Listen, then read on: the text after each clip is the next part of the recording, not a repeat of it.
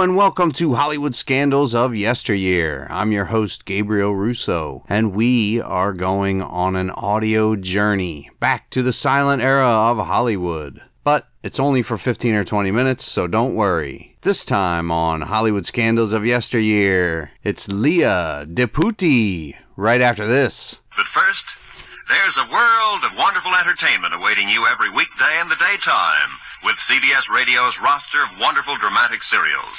This Monday, listen in. And now, for the second act of Gunsmoke. Not quite, sir. It's Hollywood Scandals of Yesteryear. And we're back, and I am still your host, Gabriel Russo.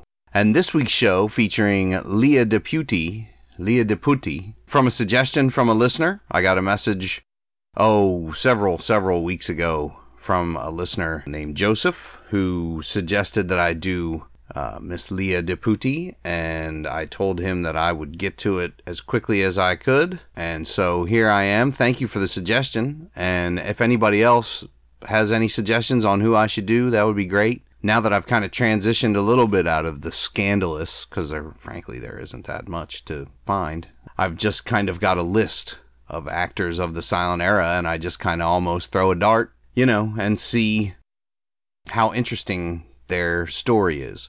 So, anyway, this week it's Lya de Putti. She's a Hungarian actress, born January 10th, 1897, and died November 27th, 1931. The first thing that struck me looking at her was that she looks very much, um, she's got a very Colleen Moore look the other lady who's actually probably more famous than Colleen Moore. I just happen to be able to pull her name. The one with the short hair. Louise Brooks is who I'm trying to think of. Anyway, that's the first thing that struck me. She's her look is very reminiscent, at least in the first picture that I saw on Wikipedia. It this one she looks like she had some range just in the photos. She didn't live to be that old, but in one of the photos that I saw, she is playing an older woman, definitely. Anyway, she is known, she was known, is known, I suppose, mostly for her vamp characters, much like Theda Bara and uh, who else did we do on this show previously? We've done a couple of vamp characters. Pola Negri, we haven't done her, but I believe she was also kind of known for the that type of character. Like I said, she was Hungarian. She was born in Austria-Hungary. You forget that this is during, you know, or before World War One time, so Austria-Hungary was still a, a thing. Today, that would be Slovakia. She's one of four children of a cavalry officer and his wife, Gyula Putti and Maria Holios she's Hungarian. I would imagine that she now she acted in silent films, so we don't know. But I think that uh, she would have sounded maybe like um, Zsa and Eva Gabor, sort of like like this. Yes. Hello, hello, darling. This was an interesting fact. I thought that she started on the Hungarian vaudeville circuit, which you know I just had never that that thought never even crossed my mind. Not that Hungarian, but that there were um, the European vaudevilles. Or of course, that's a thing. I know that music hall in England was very popular, and that was sort of reminiscent of vaudeville. From what I understand, it was very similar. But I thought that was interesting that I, you know, oh, the Hungarian vaudeville circuit. You forget that oh, it's a big world out there, and uh, yeah, why wouldn't they have their own vaudeville? Like we're so special. So she moves to Berlin, where um, she is a ballerina. She's a ballet dancer. She makes her screen debut in 1918. She appears over the course of her career. She appears in in films in the United States, in Germany, and in Britain.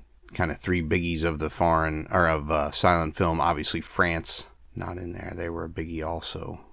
So apparently, her father was not only a cavalry officer, but he was a baron, and, his, and her mother was a countess. So I guess does that make does that make you a countess also? Maybe she was Countess Lya de Putti, unless she she abdicated her title to go into film. German film director Joe May notices her. Now, I don't know anything about the uh, foreign silent films. I know a very little bit about the, the British. Some would say I, I know very little about the United States uh, silent films. But hey, who's doing this podcast? But anyway, she does. I know some of the names. Um, I don't know Joe May, but he uh, is apparently an important film director in Germany. In 1919, she stars in The Mistress of the World for Mr. May. She that's a that's a successful film. They call it important. Now she's in Variete in 1925. Now that's skipping that's 6 years in the future. Anyhow, she's in she does a couple of important films in in the early or the late teens rather. Like I say this Joe May was one of the pioneers of German cinema. He was a director and film producer born in Austria. Joseph Otto Mandel was his real name. So he studies in, uh, he does a bunch of odd jobs. Begins his career as a stage director doing operettas in Hamburg, Germany. So he gets married in 1902 and takes his wife's stage name, May. She was Mia May, and now he becomes Joseph May, or Joe May. So he directs some uh, some Sherlock Holmes types film type of films kind of modeled on Sherlock Holmes and becomes famous through that. Uh, when the First World War breaks out, he goes to Vienna. He's pressed into military service. That actually sounds like the uh, the the story of uh, what is it, Captain Von Trapp in The Sound of Music. Um, I know it's a different war and all, but pressed into service by the military, you know. Edelweiss, Edelweiss. When he comes back from the war in 1915, he um, he forms his own production company and produces a series of successful crime films.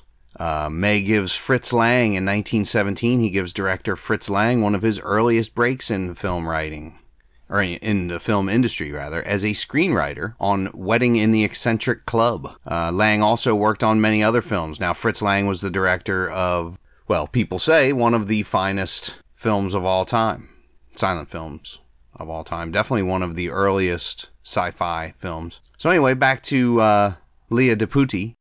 She gets her break from this uh, Joe May. She works with, uh, over the course of her time, she works with, uh, well, for a German production company called UFA. She stars with, uh, in films with Conrad Veidt, all several, several other people that uh, I haven't that I don't know. Lil Dagover, Greet Mosheim, Werner Werner Krauss.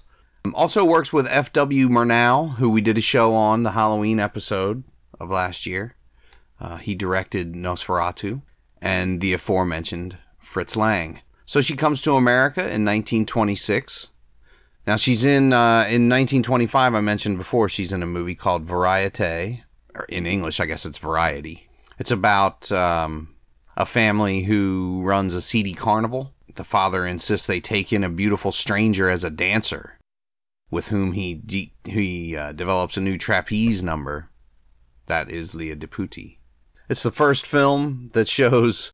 It may be the only film of uh, that shows a depiction of unicycle hockey. So there's uh, Lya de Putti's claim to fame. She was in a film that had uh, unicycle hockey. So she comes to America in 1926. She tells uh, reporters, she tells reporters that she's 22 because she's a famous actress from you know from overseas. So she's coming to Los Angeles to make her name in American film. So there's reporters around meeting her off the ocean liner, you know. So she tells them that she's 22, but it turns out she's 26 you know, they were lying about their age to be younger even back then. Like I said, she's often cast uh, as the vamp character.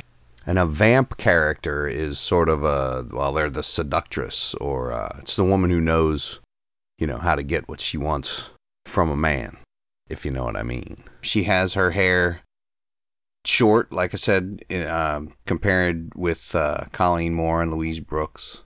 She's got a smoldering, kind of a sexy kind of a look to her. So, so she works with, uh, she stars in D.W. Griffith's The Sorrows of Satan in 1926 when she gets there. D.W. Griffith, he's popping up all over in uh, in this. He's one of the biggest directors in early Hollywood land. Now, this was the movie I was thinking of. I was thinking that it was uh, this is what happened with Variety, but this is apparently The Sorrows of Satan, which was released in uh, two versions one in America and in the other a European version. In the American version, one scene has her fully dressed, and the same scene in the European version, she is topless. Now, that's got to be one of the earliest examples of topless women in a feature film. I'm sure they were making shorts as soon as, you know, as soon as the camera was invented the very next day. It was like, hey, honey, come in here. So, um, so she was a countess, or her parents rather were countess, were a countess and a baron, and uh, she was rumored to be engaged to Count Ludwig von Salm Hoogstraten, although she denied the engagement. In 1913, she did get married. This was years before she came to America. She married a man named Zoltan Szepesi. He was a magistrate. They divorced five years later, although they did have two daughters, Iona and Judith. So she she has come to Hollywood, like we say. She's struggling a little bit. She's making pictures, but she's not.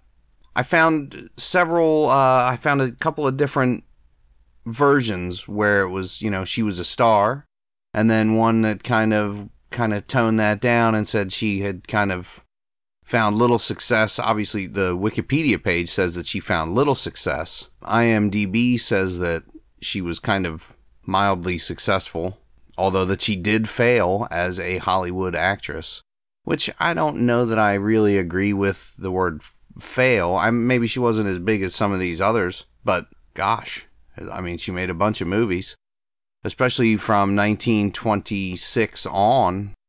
Well, in Hollywood, she made one, 11 movies. I would say that's pretty darn successful. Now, some of these people we've read about or heard about have been in more than 200 pictures or whatever, so anyhow, she um, well, she makes those pictures, those eleven pictures in the in three years. So she's making that's pretty good. She's from 1926 to 1929, and she had made many pictures in Europe. Looks like maybe 20, 25, something like that. So that's a pretty good, pretty sizable career. So anyway, she works in Hollywood for three years. She works with uh, Adolphe Menjou, who I've heard that name before. She also worked with ZaSu Pitts, who's one of the famous comedians uh, from back then. She was in, um, she was, uh, I'm gonna say, Thelma Todd and ZaSu Pitts were com- comedy, were a comedy team. I, I want to say. Hope that's right.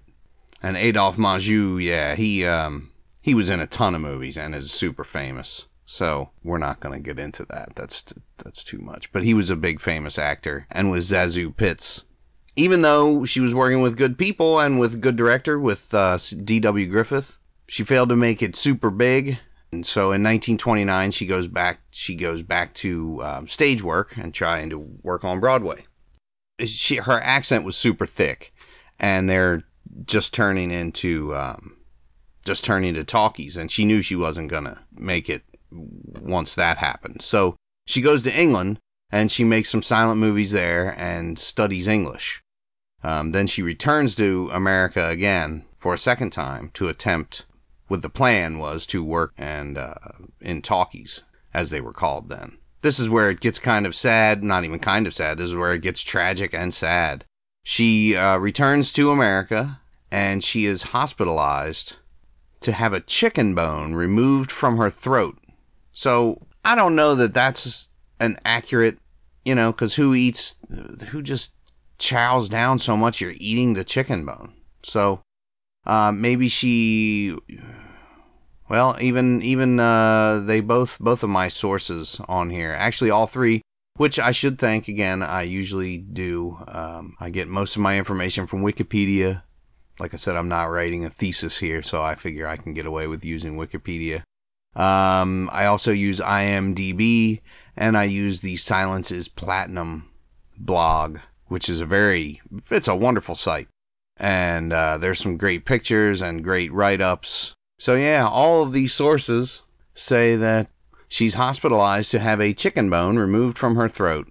So she maybe she maybe she was you know maybe it splintered or something and got stuck in her throat or she was surprised she started choking on it. I don't know anyhow she gets an infection as a result so it must have cut her throat or, or, or you know, damaged it in some way. Uh, she's taken to Harbor Sanitarium on Madison Avenue in New York City, where she reportedly behaves irrationally and eludes the nurses. Eventually, they find her. she's in a corridor. They put her back in her room. She develops pleurisy in her right side, also known as pleuritis. It's an inflammation of the membranes surrounding around the lungs and that line the chest cavity. Gives sharp pain when breathing. It's a viral infection, basically. Hippocrates dis- made descriptions of, of pleurisy as early as 400 BC. Very cool. That's the Hippocratic Oath, dude. Wow. So she develops pleurisy in her right side and then followed shortly thereafter by pneumonia in both lungs. So she dies November 27th, 1931, in New York City of lobar pneumonia. Um, her real name was Amalia Leah. Amalia, probably is how they pronounced it. Amalia. That makes more sense.